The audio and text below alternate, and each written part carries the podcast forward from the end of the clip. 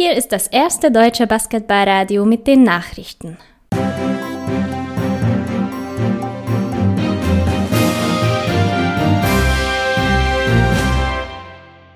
Die Tagesthemen mit Finn Erhardt am 4.9.2020. Guten Tag, das sind die Themen. Elchingen verpflichtet 30-Punkte-Mann, Wohlmir steht weiterhin ungeschlagen, RBBL verschiebt Saisonstart. Die ScanPlus Baskets Elchingen verstärkten sich mit Moses Biekwaso, der nach drei Jahren am College den ersten Schritt in Deutschland gehen möchte.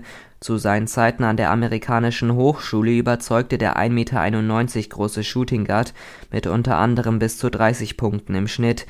Während seiner Collegezeit verbesserte er sich darüber hinaus vor allem bei den Rebounds Bundesligist Crailsheim verpflichtete ebenfalls einen neuen Spieler, und zwar Haywood Highsmith. Mit ihm vervollständigten die Marlins ihren Kader mit einem Bigman, der bereits fünfmal in der NBA für Philadelphia auflief. Allerdings kam Highsmith über diese Anzahl von Einsätzen nie hinaus, erzielte aber in der G-League dennoch immerhin zehn Punkte pro Spiel.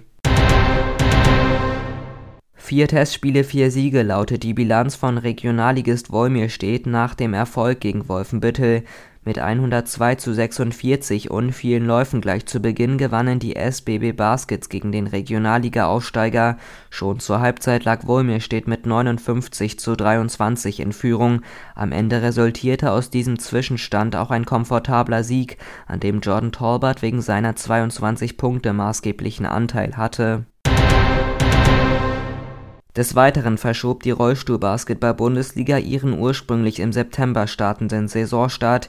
Die Liga hat sich sowohl mit den Vereinen als auch mit den Bundesländern ausgetauscht und entschieden, dass man keine unnötigen Risiken eingehen wolle. Ein weiterer Grund seien die unterschiedlichen Regelungen der Bundesländer gewesen, hieß es.